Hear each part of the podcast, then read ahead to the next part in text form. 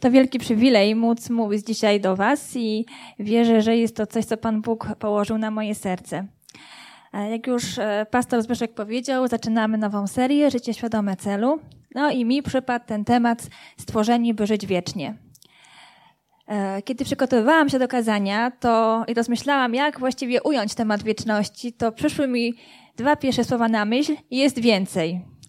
No i właściwie można by powiedzieć, że tak, wieczność to jest coś więcej, coś na co oczekujemy, coś, e, czego się spodziewamy. Mało, wie, mało powiedziane, że spodziewamy się czegoś dobrego. E, wieczność, jak ją zdefiniować? Według słownika wieczność to nieskończoność w czasie, to trwanie bez końca, a w religijnym języku to życie pozagrobowe.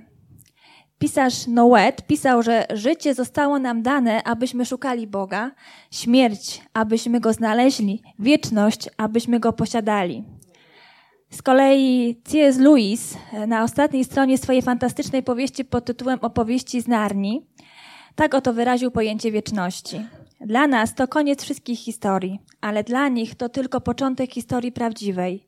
Całe ich życie na tym świecie było zaledwie jak okładka i strona tytułowa, lecz teraz rozpoczęli w końcu pierwszy rozdział wielkiej historii, której nikt na ziemi jeszcze nie czytał, która nie ma końca i której każdy kolejny rozdział jest jeszcze lepszy niż poprzedni. Różne można podawać definicje i pojęcia wieczności oraz cytować poetyckie opisy, ale najważniejsze są fakty. A myślę, że najważniejszy jest fakt, który jest zapisany w Księdze Kaznodziei Salomona w trzecim rozdziale, jedenastym wersecie. Wieczność, wszystko uczynił pięknym w swoim czasie, nawet wieczność włożył ich w serca. Mowa tu oczywiście o Panu Bogu, który stwarzając człowieka, tak go zaprojektował, że włożył mu w serce pragnienie wieczności. I człowiek właśnie nosi w sobie ten zarodek wieczności. Jest to spowodowane tym, że został on zaprojektowany na Boży obraz, na Boże podobieństwo, tak aby żyć wiecznie. I Stwórca mógł nas, ludzi, stworzyć na jeden dzień, jak muszkę owocówkę, ale stało się inaczej, bo Bóg pragnie, aby człowiek żył z nim wiecznie. E, I chociaż człowiek ma swój początek określony w czasie, określony datą urodzin, to jednak egzystuje wiecznie, pomimo że na jego nagrobku jest data śmierci, to jest to tylko data początku czegoś nowego, czegoś, co dzieje się poza, poza tym życiem. E, wieczność, co jest coś takiego w naszym duchowym DNA, co powoduje, że człowiek pragnie nieśmiertelności. I na przełomie dziejów, wieków różnie, różnie ludzie myśleli, jak to, e, jak, jak to wymyślić, jak e, wymyślić jakąś miksturę substancji, która by dawała ludziom nieśmiertelność, życie wieczne ale tak naprawdę to właśnie śmierć jest początkiem do życia wiecznego. I możemy planować w życiu różne rzeczy, tak? Możemy planować, e, e, na jakie studia pójdziemy, jaką pracę będziemy wykonywać, za kogo wyjdziemy, ile będziemy mieć dzieci, różne, ale jedne z tych planów uda się zrealizować, inne nie. Ale tej jednej rzeczy, której nie musimy planować, możemy być pewni śmierci i życia wiecznego.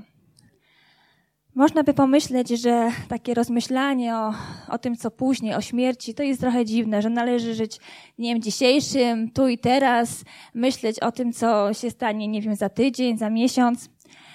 Ale tak naprawdę najważniejsze jest myślenie o takie, to jest takie myślenie trochę krótkowzroczne. Najważniejsze jest myślenie o tym, co czeka nas w przyszłości, w wieczności. A wieczność to jest jeden z najważniejszych tematów w Słowie Bożym.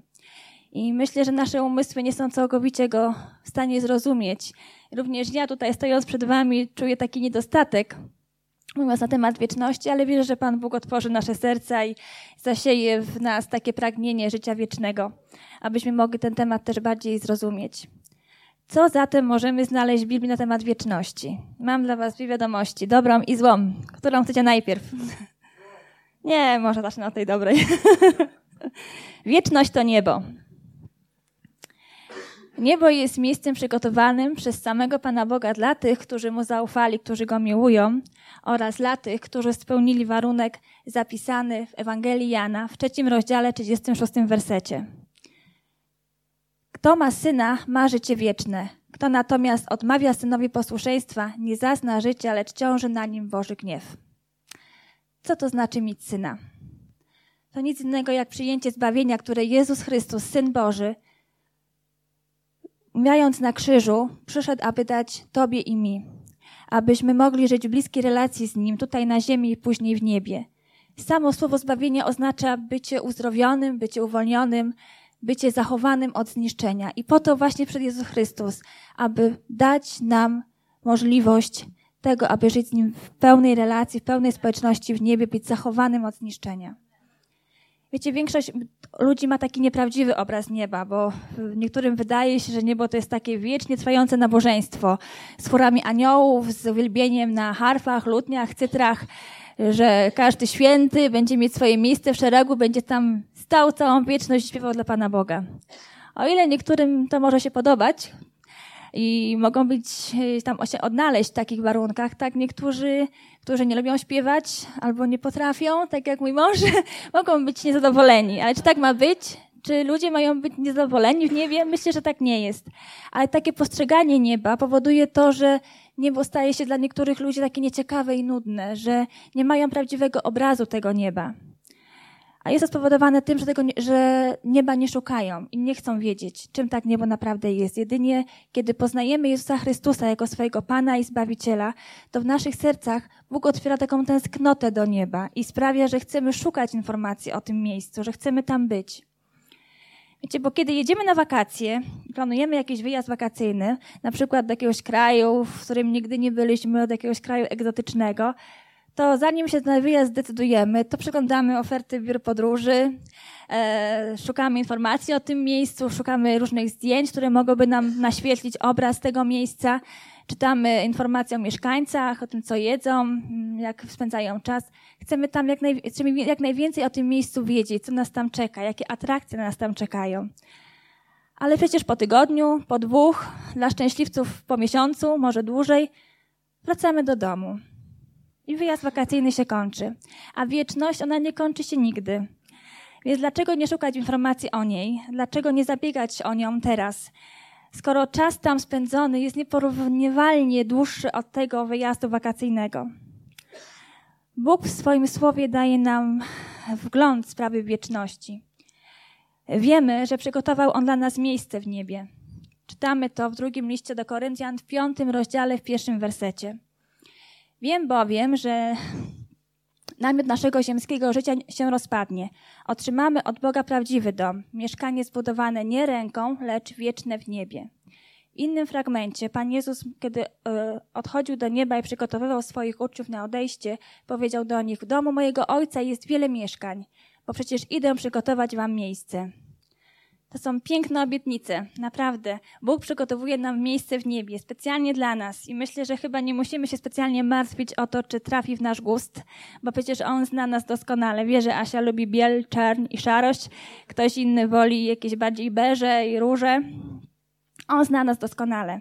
Na pewno nie będziemy zawiedzeni. Bardzo ciekawe jest to porównanie w tym pierwszym wersecie, że nasze ziemskie życie jest jak takie mieszkanie w namiocie, a dopiero w niebie czeka nas prawdziwy dom. Nie wiem, czy ktoś z Was był kiedyś na jakimś wyjeździe, i spał pod namiotem. Tak, byliście. Wiecie, że to nie są zbyt komfortowe warunki. Tak, tam czasami wieje, czasami jakiś robaczek. Różnie to bywa. I po kilku dniach już tęsknimy do tego naszego komfortowego łóżka, do ciepłego jakiegoś kocyka. Chcemy już być w domu. To jest fajne na chwilę. Tak samo jest z tym naszym ziemskim życiem. Są fajne chwile, ciekawe, życie nam dane przez Boga po to, żebyśmy też cieszyli się tym życiem, ale nieporównywalnie, nieporównywalnie, naprawdę, ja nie jestem w stanie tego wyobrazić sobie. Lepsze jest to, co Bóg na nas przygotował w niebie. Wiecie, z tym drugim fragmentem, w domu ojca mojego jest wiele mieszkań, kojarzy mi się taka pewna rozmowa z moją córką, e, która miała wtedy około czterech lat. I jak co wieczór czytała mi opowieści biblijne, akurat było o tym, jak Pan Jezus właśnie przygotowuje miejsce e, dla, dla, e, dla nas e, w niebie. No i ona tam się dopytywała różne szczegóły. Ja jej tłumaczyłam, co należy zrobić, żeby do nieba się dostać. A najważniejszą kwestią było dla niej, żeby w tym niebieskim pokoju był róż. Dominował róż, miał być wszędzie. Po prostu na ścianach, meblach, zabawkach, wszędzie. E, rodzice dziewczynek to wiedzą, że przechodzą one etap koloru w swoim życiu i 3-4 lata to jest taki właśnie okres różu. Oczywiście ta rozmowa z Moniką skończyła się tym, że trzeba się było z nią pomodlić o to, żeby Pan Bóg uwzględnił jej projekt wieczności. Gdzie to może jest śmieszne, ale z drugiej strony zachwyciło mnie to, jak z jaką pewnością ona to słowo przyjęła. Ona już po prostu wiedziała, miała plan, że musi tak i tak zrobić, przyjąć Pana Jezusa, ale potem już wie, co ją będzie czekać. Będzie o wiele lepiej niż tutaj. Eee, wieczność, wspaniałość, to jest wspaniałość nieba. Wspaniałość nieba, jak ona będzie wyglądała? Szczerze mówiąc, nasze umysły nie są w stanie objąć niesamowitości, niezwykłości nieba. I to tak trochę jakbyśmy ludziom sprzed kilkuset lat robili wykład o internecie. Przypuśćmy, że chcielibyśmy naszemu genialnemu astronomowi Mikołajowi Kopernikowi powiedzieć coś o zakupach w internecie. E, człowiekowi, który i tak swoim myśleniem wybiegał daleko w przyszłość od e, ludzi, którzy żyli w jego czasach. I tak przypuśćmy, że mówimy mu takie rzeczy. Bierzemy do ręki myszkę, klikamy na wskazaną na monitorze ikonkę i uruchamia się program. Następnie na klawiaturze wpisujemy adres albo hasło, wciskamy Enter i już po chwili jesteśmy na serwerze na drugiej półkuli. Teraz najeżdżamy kursorem, klikamy i już jesteśmy w wirtualnym sklepie. Przeglądamy towary, wybieramy, kupujemy, płacimy wpisując numer karty i oczekujemy kuriera za kilka dni. Nawet dla niego byłoby to fantazjowanie i wiele słów, praktycznie chyba wszystkie byłyby niezrozumiałe. I myślę, że podobnie jest, gdy my zaczynamy rozprawiać o wieczności. Myślę, że nie ma takich słów, które mogłyby tak dokładnie przybliżyć nam wieczność i ją opisać. Biblia mówi w, drugim, w pierwszym liście Koryntian, w drugim rozdziale, rozdziale dziewiątym wersecie, że czego oko nie zdołało ujrzeć, a ucho usłyszeć i co ludziom nawet na myśl nie przyszło, to Bóg przygotował tym, którzy Go kochają. Jaka to jest głębia tej obietnicy, jakie też takie tajemnice kryją się w tym, ale z drugiej strony te słowa niosą niewyobrażalne dobro dla człowieka i taką nieopisaną radość, którą on spotka w niebie. W innym wersecie, e, właściwie w kilku wersetach z objawienia Jana, 21 rozdział, wersety od 1 do 4, możemy przeczytać.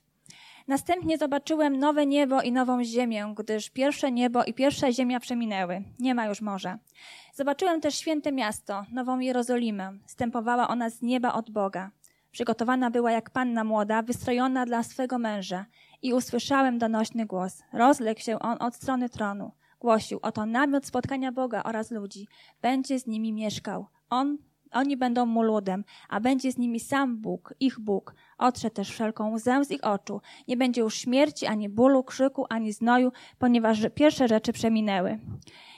Jestem świadoma, że jest to bardzo mały fragment całego opisu nieba i rzeczy przyszłych, które możemy znaleźć w objawieniu Jana, ale jednak na jego podstawie chciałabym zachęcić nas do oczekiwania nieba, tutaj na ziemi.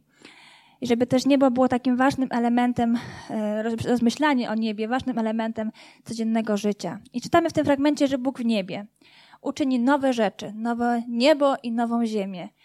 Naprawdę, nie, jest, nie jestem w stanie sobie tego wyobrazić, bo już tu na ziemi, żyjąc docześnie, możemy spotkać piękne, naprawdę krajobrazy, które Bóg stworzył dla człowieka, piękne zakątki ziemi, które zachwycają. A co dopiero będzie, kiedy Bóg to wszystko stworzy na nowo, kiedy, na nowo, kiedy to będzie nieskażone, takie święte, prezentem od Pana Boga dla człowieka, który, taką nagrodą. I w tym miejscu nie będzie żadnej, żadnego bólu, żadnej choroby, żadnego cierpienia, nie będzie śmierci. Cała wieczność bez żadnego dyskomfortu ze strony ciała, bez bólu głowy, bez bólu brzucha, kręgosłupa, niczego. Ci, co cierpią na jakieś przewlekłe choroby czy bóle, naprawdę odczują różnicę. Myślę, że to będzie coś niesamowitego. W miejscu tym też czytamy, że Bóg uczyni nową Jerozolimę, święte miasto, które będzie świątynią samego Boga. I tam Bóg będzie mógł spotkać się z człowiekiem, a właściwie człowiek bez żadnych ograniczeń będzie się mógł spotkać z Panem Bogiem. Ale myślę, że najważniejsze i największą obietnicą nieba jest to, że Bóg będzie mieszkał z człowiekiem, że człowiek i Bóg będą w bliskości, że On będzie z nimi mieszkał, będzie ich, będzie ich takim, będzie mógł ich dotknąć, będzie można Bogu spojrzeć prosto w twarz, zapytać o wiele rzeczy, które nas nurtowały na ziemi. W Starym Testamencie, kiedy Bóg spotykał się z człowiekiem w namiocie zgromadzenia, a później świątyni, to tylko raz w roku kapłan najwyższy mógł wejść do miejsca, tak zwanego miejsca najświętszego, w którym przebywał Bóg. I tradycja żydowska mówi, że kiedy on tam wchodził, przywiązywano mu do pasa sznur na wypadek, gdyby nie przeżył spotkania z Bogiem, gdyby nie przeżył spotkania z Bożą chwałą. Wtedy wyciągnięto by jego ciało, nie musząc wchodzić do tego miejsca. Podobnie Mojżesz, kiedy spotykał się z Panem Bogiem, nie mógł patrzeć na jego oblicze, gdyż to mogłoby go zabić. A w niebie, w niebie będzie można spojrzeć na Boga, na jego twarz, na jego oblicze, będzie można czuć się bezpiecznie w Bożej chwale. I to jest niesamowite. I myślę, że to jest spełnienie największego Bożego marzenia. W końcu Bóg i człowiek razem. Nieskazitelnej społeczności. Nic nikt nie będzie oddzielać, nie będzie tam grzechu. Niebo czytamy też, że będzie miejscem światłości, miejscem szczęścia, miłości, radości i nie będzie tam nic, co pochodzi, od, co pochodzi ze złych rzeczy, takich jak ciemność, ból, cierpienie, grzech. Cóż to będzie za cudowne miejsce? I wszystkie opisy nieba zawarte w Pismie Świętym wyrażają jego piękno i niezwykłość, ale są tylko takie symboliczne, cząstkowe. I nawet apostoł Paweł pisał w swoim liście, że to, e, co teraz widzimy, jest tak jak zwierciadle, jest takie cząstkowe. Dopiero gdy przejdziemy na drugą stronę, zobaczymy twarzą w twarz i będziemy pozna my sami poznamy wszystko, tak jak jesteśmy sami przez Boga poznani. Niesamowite. Jest też druga alternatywa na wieczność. Piekło. I jest rzeczywistym miejscem. Bóg nie stworzył piekła dla człowieka. To musimy jasno podkreślić. Bóg stworzył piekło dla szatana i dla jego demonów. Ale niestety ci, którzy nie dostępują zbawienia, też będą tam się znajdować.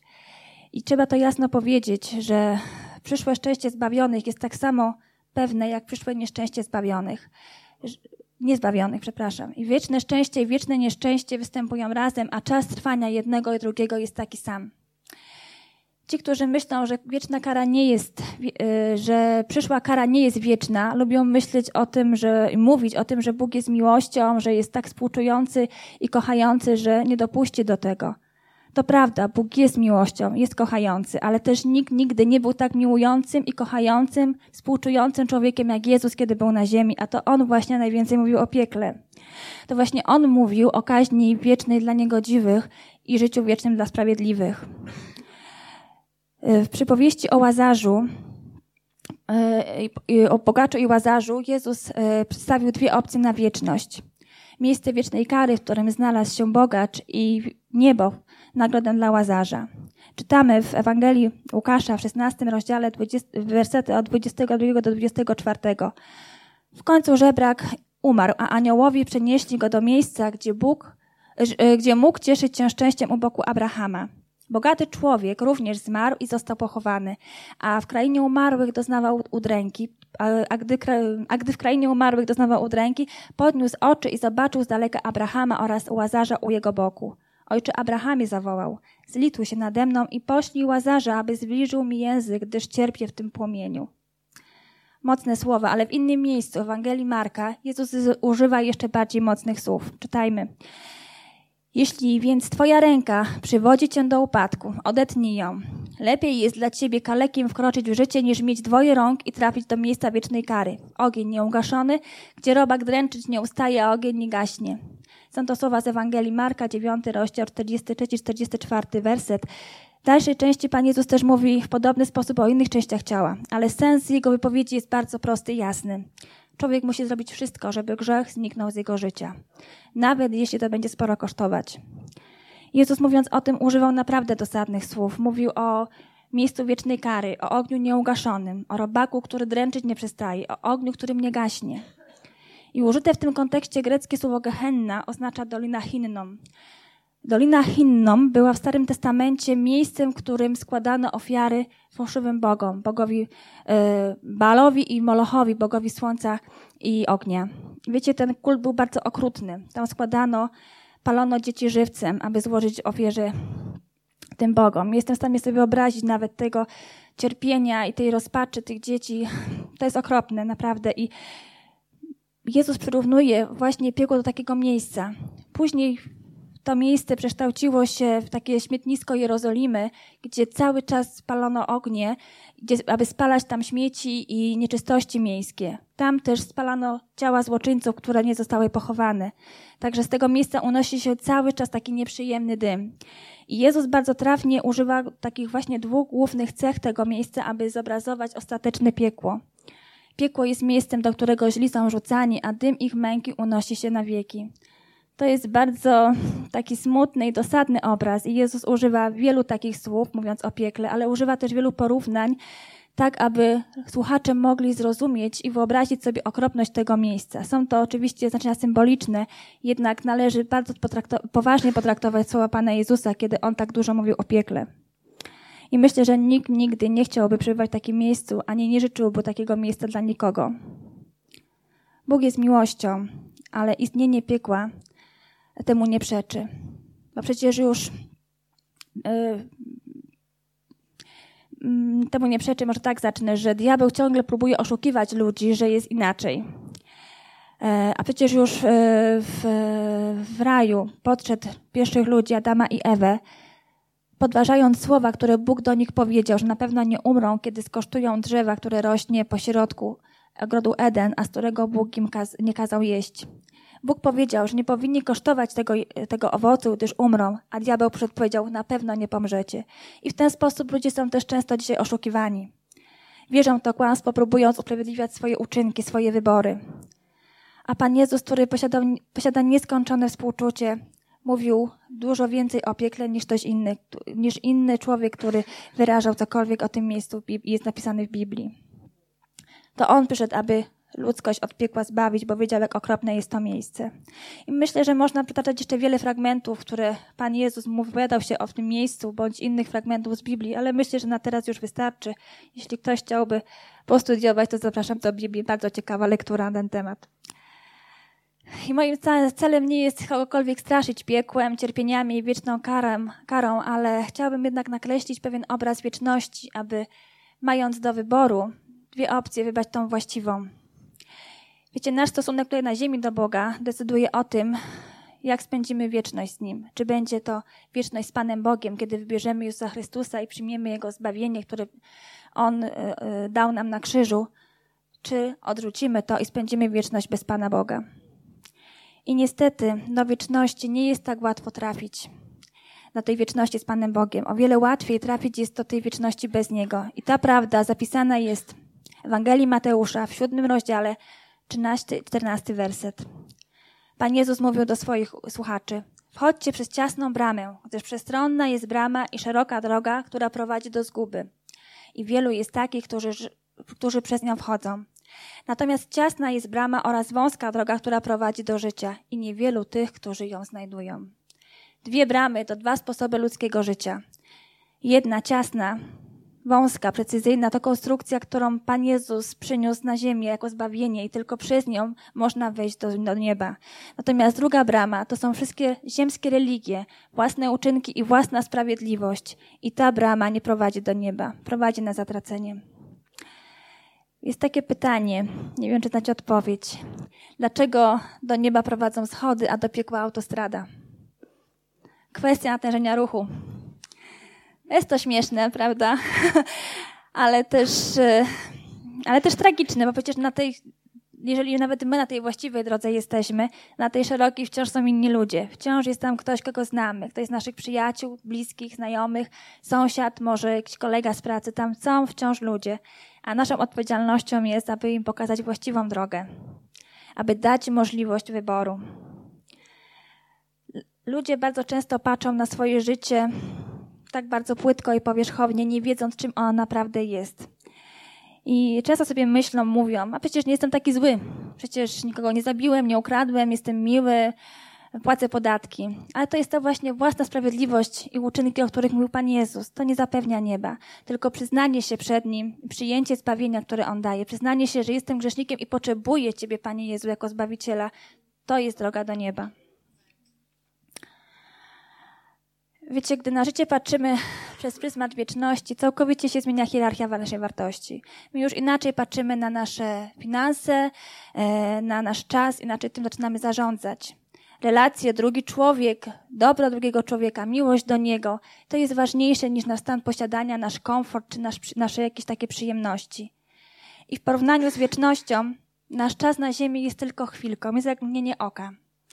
Jednak jego konsekwencje są odczuwalne w wieczności. To, jak żyjemy dzisiaj, określi to, jak będziemy żyć w wieczności. chciałabym na koniec zadać Wam takie pytanie. Sobie i Wam właściwie też. Jeśli zostaliśmy stworzeni do wieczności, to co powinniśmy przestać dzisiaj robić? A co zacząć robić, aby znaleźć się w niebie, w miejscu, które Bóg przygotował tym, którzy Go miłują? Na to pytanie myślę, każdy musi sobie odpowiedzieć, a odpowiedź, którą znajdziemy, powinna motywować nas do zmiany. Też w, w kontekście tego pytania chciałabym się modlić yy, o takie dwie rzeczy. O to, co powinniśmy przestać robić, a co zacząć robić. Tą pierwszą modlitwę chciałabym zaproponować wszystkim tym, którzy już kiedyś pojednali się z Panem Bogiem, ale wiedzą, że gdzieś jeszcze są rzeczy, którymi powinni się uporać, które powinni naprostować, albo do których dobrych rzeczy wrócić. Drugą modlitwę chciałam zapro zaproponować tym, którzy powinni zacząć, jeśli chcą dostać się do nieba, zacząć życie z Panem Bogiem, podjąć ten pierwszy krok. Może najpierw wstajmy, może wszyscy zaczniemy od tej pierwszej modlitwy. Panie Jezu, dziękujemy Tobie, że Ty dałeś nam dostęp do wieczności. Przez Twoją śmierć i zmartwychwstanie, Panie. Ty pokazałeś nam też drogę do Ojca. Prosimy Cię, Panie Boże, żebyś pokazywał nam każdego dnia te rzeczy, które jeszcze nie są właściwe w naszym życiu. Pokaż nam, Panie, co powinniśmy uciąć, odciąć, oderwać od naszego życia, od naszych myśli, od naszego serca, aby to nie ograniczało nam dostępu do Ciebie wieczności. Prosimy Cię, Panie Jezu, abyś przez Twojego Ducha Świętego uświadamiał nam każdego dnia, co jeszcze powinniśmy zmieniać, ale też pokazywał nam ludzi, do których powinniśmy dostać, y, y, do, do których powinniśmy dostać się z Ewangelią, którym powinniśmy powiedzieć, Panie, o możliwości wyboru i aby nakłaniać ich do tego, aby wybierali dobry, ten dobry wybór, tą wąską drogę, do która prowadzi do Ciebie. Amen. Jeżeli jesteś osobą, która jeszcze nigdy nie pojednała się z Panem Bogiem, nie powiedziała Bogu tak, chciałbyś tą drogę z Panem Bogiem zacząć, drogę do wieczności z Nim, to proszę, żebyś powtarzał za mną tą modlitwę. Nie musisz tu wychodzić, nie musisz podnosić ręki, ale możesz skłonić swoją, drogę, swoją głowę i powtarzać tą modlitwę. Panie Jezu, dziękuję Ci, że Ty stałeś się tym, który poszedł na krzyż za mój grzech że dzięki Twojej łasce, Twojej miłości ja mam dostęp do życia wiecznego. Przez swoją śmierć i zmartwychwstanie dałeś mi dostęp do nieba. Przychodzę dzisiaj do Ciebie, aby uniżyć Cię przed Twoim krzyżem i przyznać się, że jestem grzesznikiem, który potrzebuje zbawienia. Proszę Cię, abyś od tej chwili żył w moim życiu, żebyś panował w moim życiu jako mój Pan i Zbawiciel. Chcę być posłuszny Twojemu słowu, chcę żyć z Tobą, Panie, abyś mnie prowadził, abym mógł być, mogła być Twoim uczniem. Amen.